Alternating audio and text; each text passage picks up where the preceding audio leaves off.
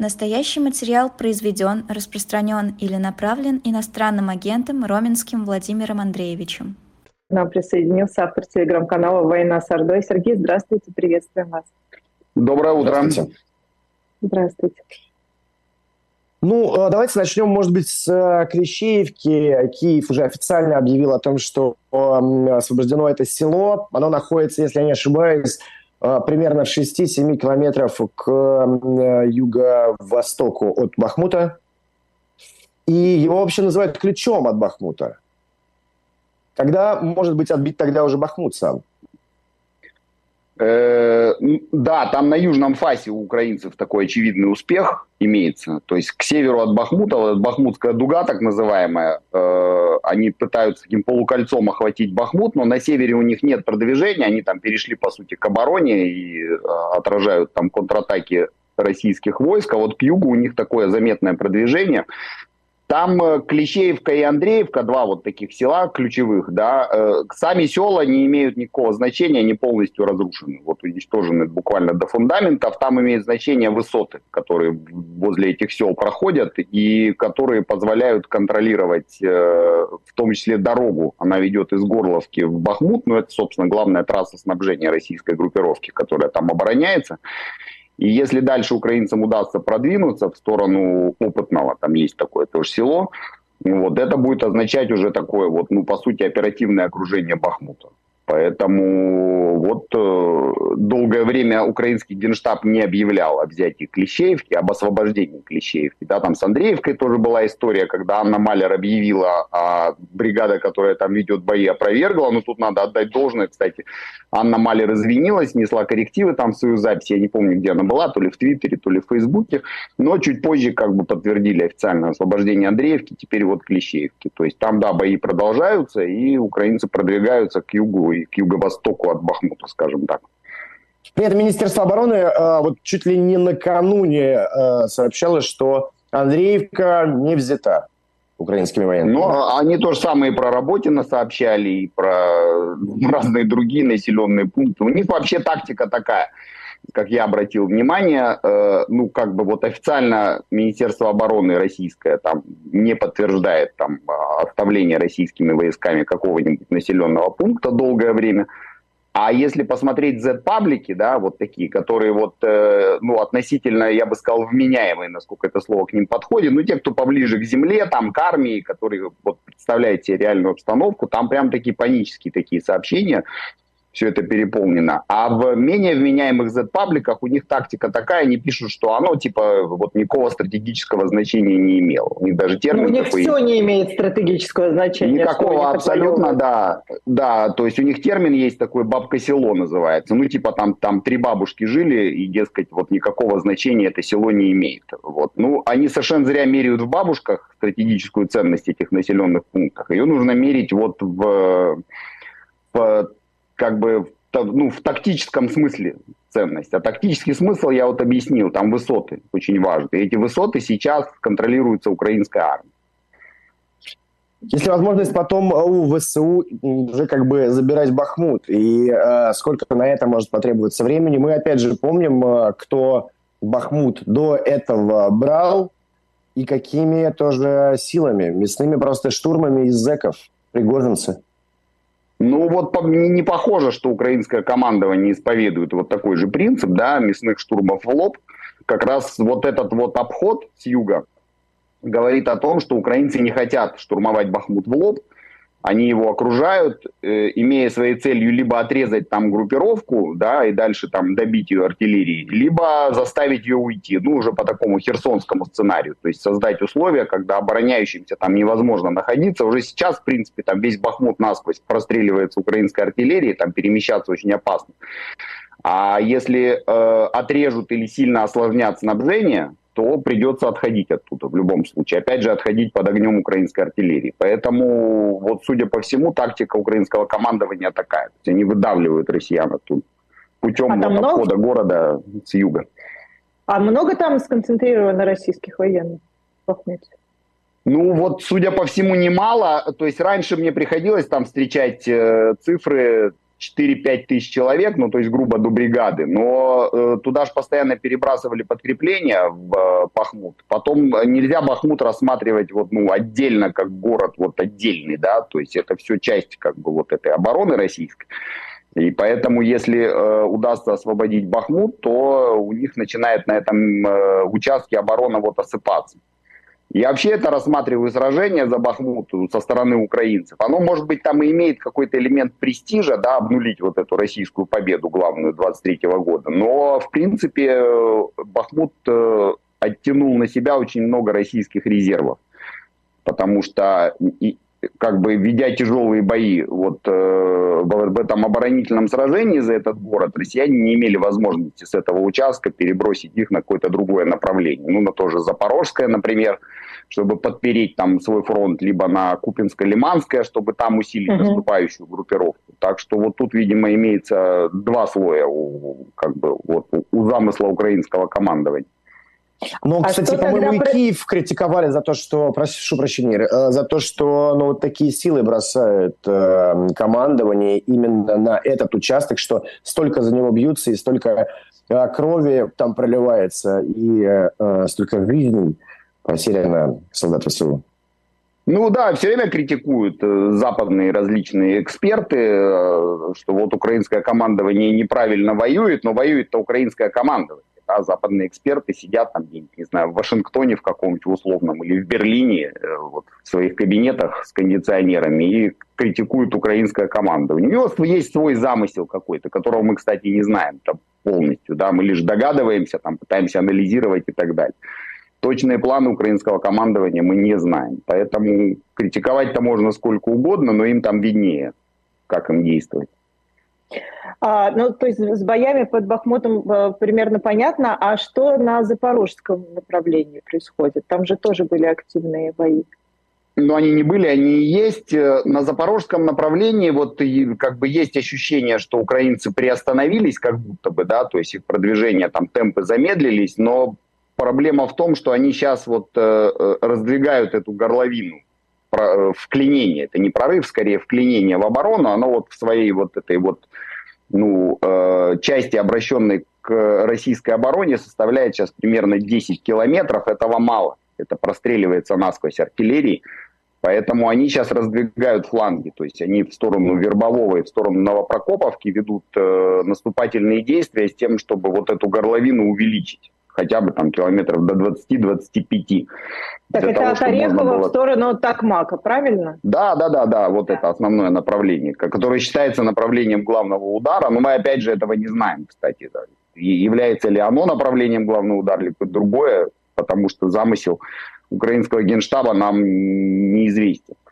И вот э, для того, чтобы не создать такую узкую кишку прорыва, вот длинную, узкую, вдающуюся mm-hmm. в российскую оборону, да, с угрозой подсечения флангов, да, чего, кстати, сейчас пытается сделать российское командование, перебрасывая туда резерв. Вот украинцы совершенно по классике обеспечивают фланги, раздвигают эту горловину и пытаются расширить это вклинение, а дальше уж будут действовать там в зависимости от обстановки.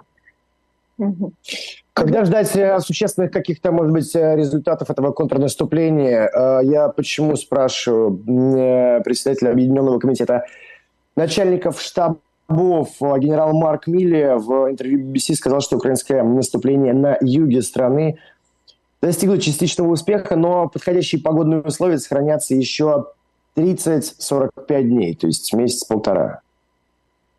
Ну, как только зарядят дожди, да, и там все развезет, то понятное дело, что темпы наступления снизятся. Даже если бы вот предположить, что оно бы развивалось исключительно успешно, то темпы снизятся.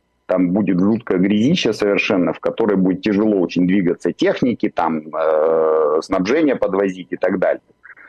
Поэтому я полагаю, что оценить результаты этого этапа наступления можно будет, ну, грубо в конце октября, наверное, примерно, в начале ноября вот, когда начнется сезон дождей. Правда, украинцы утверждают, что они все равно продолжат. Ну, понятно, что там, скорее всего, наступит такая пауза оперативная, и обе стороны будут там подтягивать резервы, перегруппировываться.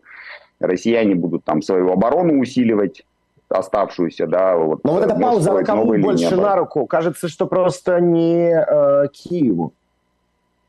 Ну, полагаю, что да, наверное, да. То есть э, российское командование сейчас, российская армия тоже нуждается в передышке, понятное дело. У них там проблемы с резервами, проблемы со снабжением и так далее. И чем быстрее эта пауза для них наступит, тем им лучше. Это понятно. Поэтому, ну и украинцам тоже пауза нужна. Это э, очевидно тоже, да, войска не могут вечно наступать. То есть есть предел, всегда физический предел просто у людей, в конце концов.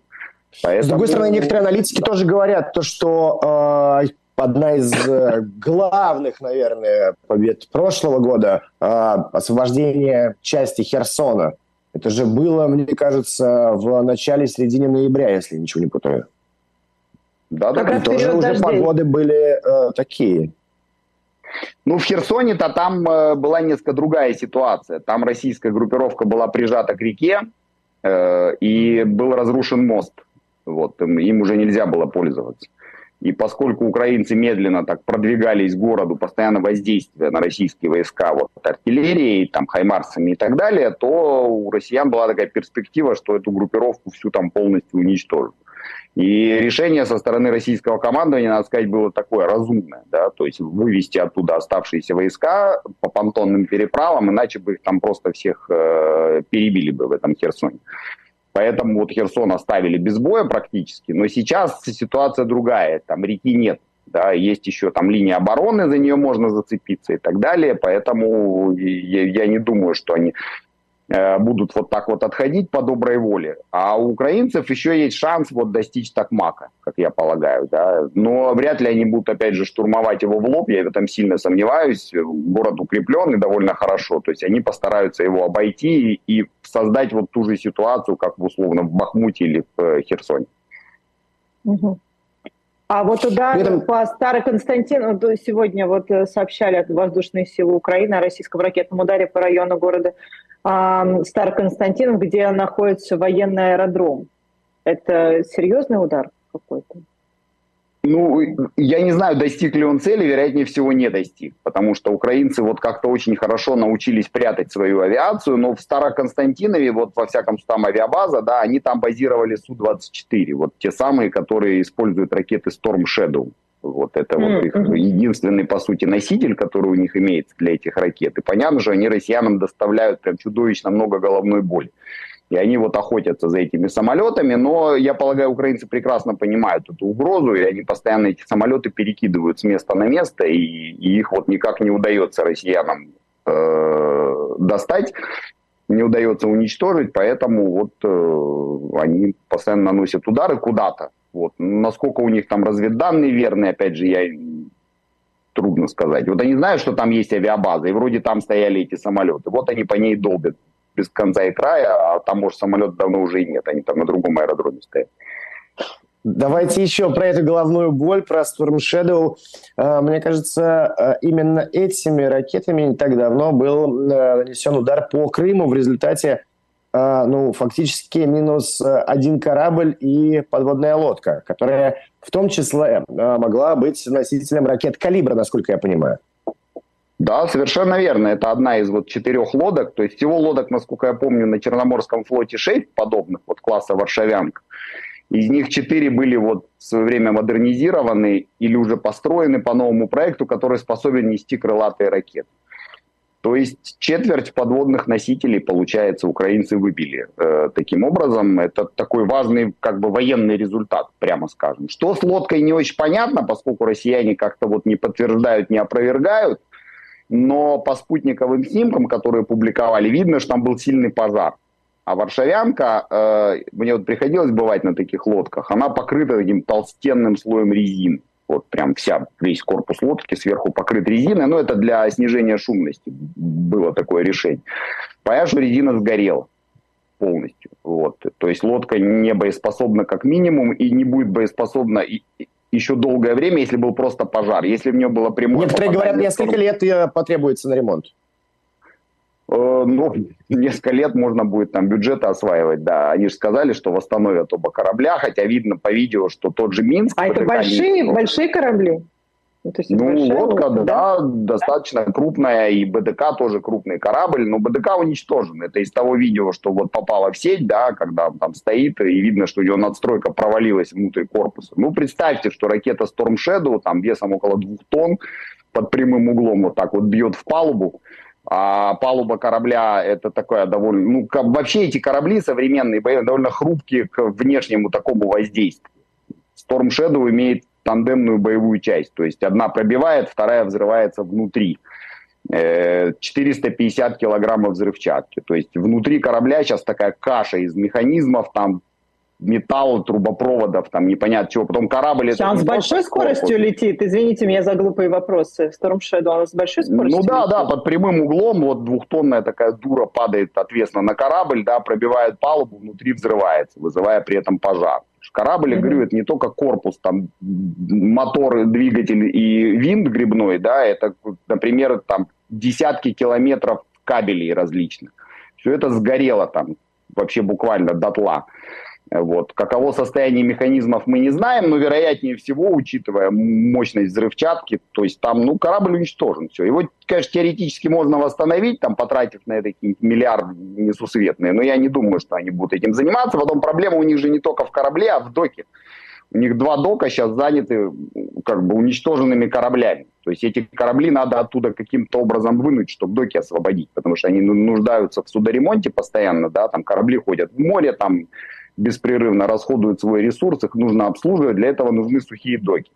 Два дока заняты сейчас. Один подводной лодкой э, разбитой, другой э, большим десантным кораблем. Вытащить его оттуда вот просто вынуть нельзя. Он, ну, он утонет вместе с доком, потому что док надо притопить, да, чтобы вывести корабль.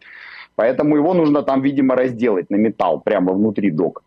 Поэтому, в общем, это такой был удар, на мой взгляд, исключительно успешный со стороны украинцев. А почему российская ПВО не поймала а, Storm Shadow? Потому что не может, по всей видимости. Вот. Потом, а, э, насколько я понимаю, украинцы использовали вот ложные цели. То есть они, ну, опять же, из их сообщений это следует. Они запустили 10 ракет, из них э, как минимум половина, а скорее всего больше, это были ложные цели. То есть С-200 переделанные для удара по наземным целям. Вот они их пустили, российское ПВО по ним отработало, а потом прилетели Storm Shadow. Storm Shadow, оно особенно на финальном участке траектории, когда вот еще раз говорю, оно ответственно вот так падает, оно очень тяжело поддается перехвату, если вообще поддается. Ну и вот, собственно, поразили два корабля. Слушайте, а ПВО вообще такую, да. такую дурину сбить может? Теоретически можно сбить все, что угодно. Вот. Но вот у россиян что-то как-то не получается. Потом, если вы обратили внимание, э, украинцы сейчас активно уничтожают ПВО, которое ведет вот э, как раз к Севастополю, да, вот пробивают угу. такой коридор, вот это уничтожение С-400 комплекса, да, вот оно об этом говорит. То есть они сейчас обрабатывают северо-запад Крыма, пробивая коридор к Севастополю, потому что, по всей видимости, эти атаки, да не по всей видимости, совершенно очевидно, что эти атаки будут повторяться, и они будут стараться добить Черноморский флот. Потому что Черноморский флот и так, надо сказать, с начала вторжения понес уже какие-то совершенно немыслимые потери, как, как, как, каковых он не нес со времен Второй мировой войны буквально. Вот. И все это продолжается. А что уже уничтожено, давайте посчитаем просто и поймем. И а, почему так важно именно а, флот отправить на дно? Ну, крейсер Москва, конечно, вот ушел буквально. О котором уже забыли Это самое главное, мне кажется, вообще достижение украинских военных именно по уничтожению кораблей. Ну, как раз, на мой взгляд, не самое главное, но с точки зрения престижа это, это был, символ. конечно, ну, да, это Да, удар такой прямо вот э, буквально вообще э, очень серьезный, не считая того, что крейсер обладал-то и очень серьезными возможностями боевыми, да, то есть ракеты «Базальт» у него там и так далее. Э, потом он же отвечал за прикрытие с воздуха. У него там стоит этот комплекс С-300Ф. Ну, это С-300 только корабельного базирования. Вот. И вот он вместе с этим комплексом и ушел на дно. Э, вот, получается, крейсер «Москва». По одним данным, то ли 4, по другим данным 6 больших десантных кораблей не потоплены, а уничтожены либо повреждены, вот начиная с удара по Бердянску, который был еще вот там, если я не ошибаюсь, летом прошлого года или весной, Вот Оленегорский горняк там и так далее, да, вот, который стоит сейчас там в Новороссийске, как-то они сумели его дотащить до дока, ну там такая дыра в борту, что тоже непонятно, каково его состояние, потому что, по всей видимости, там повреждены механизмы внутри тоже, а корабли эти большие десантные вот этого проекта, «Три семерки», по-моему, называется, они строились в Польше, в Гданьске, еще во времена Советского Союза. То есть вряд ли есть такие большие возможности по их ремонту при таких повреждениях. Минус подводная лодка, вот, собственно, носитель крылатых ракет. Сейчас повредили самум этот корабль на воздушной подушке, э, но его, правда, ну, россияне дотащили до порта. Опять же, были сообщения о повреждении двух кораблей класса Василий Быков, но это корветы условно, но пока нет визуальных подтверждений нигде, ни видео, ни фото не попадалось. Вот. Ну и по мелочи, там, какой-то буксир Василий Бех, вот во время там сражения за остров Змеиный украинцы потопили и так далее. То есть, в принципе, потери-то большие в кораблях реально. Это, заметьте, э, в войне со страной, которая вообще не имеет собственного флота. Вот буквально вот совсем. Вообще у Украины нет флота своего. И она при этом вот так вот э, умудряется обрабатывать Черноморский флот с помощью там тех же ракет, дронов и так далее. сейчас получается, что вся западная часть Черного моря, она вообще для российского флота такая крайне небезопасная. То есть близко к берегу они подходить не могут из-за ракет «Нептун». Да, украинские дроны там рыскают по Черному морю, там ищут эти российские корабли, там что-то удается уничтожать, что-то нет, но вот периодически их атаки достигают целей. Ну и, собственно, вот в Севастополь прилетело. А дальше я даже не знаю, куда-то надо их будет, по идее, все перебазировать. Опять же, ну, вот так вот просто корабли перебазировать нельзя. Для них нужны базы, да, ну, нужна инфраструктура. Поэтому, в общем, да, у Черноморского флота, судя по а всему... А куда они могут проблем. их перебазировать? Ну, в Новороссийск прежде всего. Ну, да. В Новороссийск, а, если дотянуться до Новороссийска, что уже, собственно, по сути дела произошло, потому что Оленегорский горняк подбили-то возле Новороссийска, то дальше, я не знаю, в Сочи, наверное, там, в Марину в Сочинскую поставить, там, к яхтам поближе и куда-нибудь туда. Ну, это они до Сочи дойдут, в конце концов. То есть, на Северный флот куда-нибудь туда отправить их если турки а, пропустят. Да. А, еще одна тема успеть с вами обсудить. Э, Ким Чен Ын при, прилетал значит, в Россию, прилетал, приехал на бронепоезде в, в Россию, и якобы никто не знает, о чем они договорились, но совершенно очевидно, что Владимиру Путину нужно от него оружие, да, скорее всего, правильно, Сергей? Сна- Если снаряды нужно, даже, я бы ну, да. Э, а, ну, тогда расскажите, что, что ему а, от него нужно и что а, Ким Чен Ын может дать. Ну, э, понятно, что российской армии нужны снаряды да, она испытывает э, очевидный дефицит снарядов, снарядная диета, этот вот прекрасный термин, который э, военкор Сладков придумал, э, нужны снаряды в больших количествах, то есть речь идет там, о сотнях тысяч, там расход чудовищный абсолютно. Поэтому их нужно где-то брать. Собственная промышленность, их, конечно, они там ее сейчас раскручивают, там и увеличивают выпуск, но драматически в разы его быстро не увеличишь. Вот, это сложное производство. Это тем более химическое производство, там нужен, нужен порох, нужна взрывчатка, ну это, короче, сложные вещи.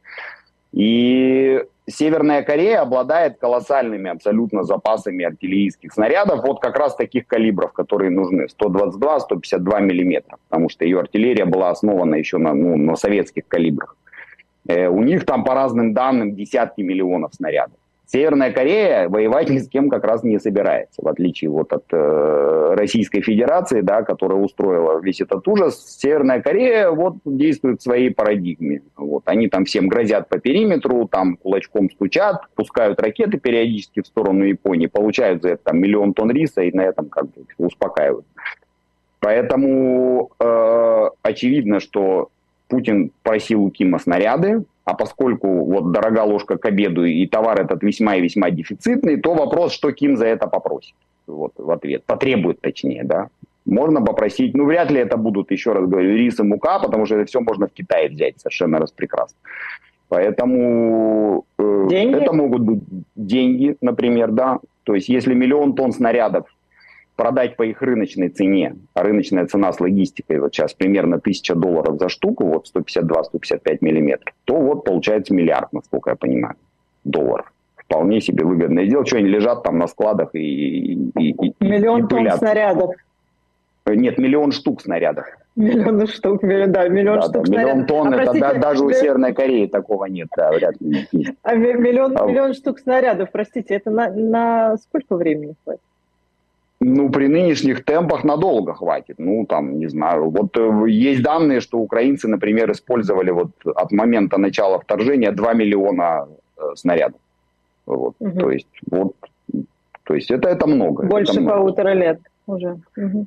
Да. Э... То есть Ким может поставить половину всех тех снарядов, которые одна из сторон использовала э, во время... Ну, грубо, да, грубо, да. Да, да. Плюс у них есть снаряды. Это просто какое-то огромное количество. Да, да, это чудовищное. Но при этом это возможно, поскольку у России и Северной Кореи есть общая граница, есть станция Хасан, вот, через которую есть железнодорожный переход. И вот оттуда можно гонять эшелоны со снарядами. Но, учитывая его визит на космодром Восточный, ну вот, и э, разные там презентации, которые мы устраивали, он может попросить что-нибудь другое. Потому что Северной Корее нужны... Технологии? Э, ракетные технологии, как это сейчас не странно прозвучит, они, конечно, далеко продвинулись в своих ракетных э, делах, но у них не очень получается с баллистическими ракетами вот прям большой дальности. Да, никак они у них вот э, не, не получается их запустить на большое расстояние, а им нужны ракеты, которые способны достигать, были бы способны достигать территории США. И им нужны спутники. А вот, зачем, если вы говорите, что они ни с кем воевать не собираются? А это как фактор сдерживания потому что сейчас главная угроза для Северной Кореи это американцы, да, американский флот, который в случае там, конфликта с Южной Кореей, понятно, там все перемешает с землей, а дотянуться до Штатов они никак не могут при всем желании. Вот, им нужен вот фактор сдерживания. Ядерное оружие у них есть, но нужен носитель. Подводная лодка, а видели мы. Да, но это большой вопрос, что это за подводная лодка, да, вообще, конечно очень смешно выглядит. Э, но, но бог с ним, пусть играют как бы в свои игрушки. Вот. И спутники им нужны, чтобы обеспечить наведение этих ракет, в частности, или там какие-то разведывательные возможности усилить. И вот за всем этим вот сейчас у, у Кима сейчас карт-бланш. Потому что вот этому нужны снаряды, и он за них готов отдать все, что хочешь. И вот, то есть он может и деньги, и деньги, и технологии, то есть он может выторговать вообще все, что, все, что, все, что угодно, да, буквально. Серьезно? При этом британская разведка тоже сообщает, что Россия восполнила запасы крылатых ракет, которыми э, носились удары прошлой зимой по энергетической инфраструктуре Украины.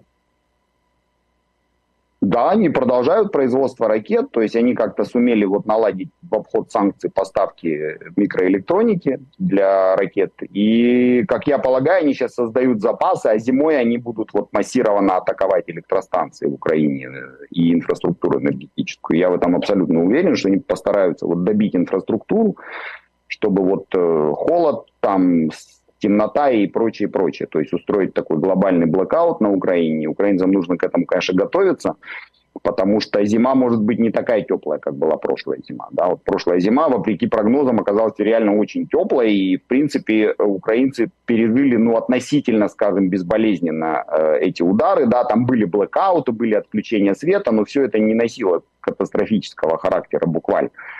А вот этой зимой они будут атаковать, конечно. Единственное, что вот э, отчасти утешает, это то, что украинское ПВО, конечно, по сравнению с прошлой зимой, она качественно усилилась. Вот. Но вопрос, насколько хватит э, ее возможностей, чтобы все эти удары отразить, парировать, потому что, ну, как мне кажется, их будет, они будут такие очень массированные.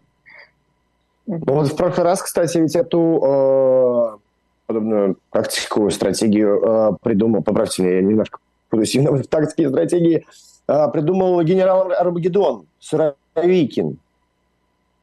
Ну как, он ее не придумал, задолго до него придумали, прямо скажем. Но он, он реализовывал. Бы да, он ее реализовывал, то есть массированные ракетные удары по гражданской инфраструктуре. Ну то, что он делал в Алеппо в свое время в Сирии, да, когда просто там по периметру все бомбили э, буквально такими ковровыми бомбардировками. Как умеют, а что тут скажешь? Вот, вот, то есть они будут бить по гражданской инфраструктуре, по городам, по электростанциям, по разного рода вот таким, по критической инфраструктуре, скажем так, чтобы вот создать такие невыносимые условия.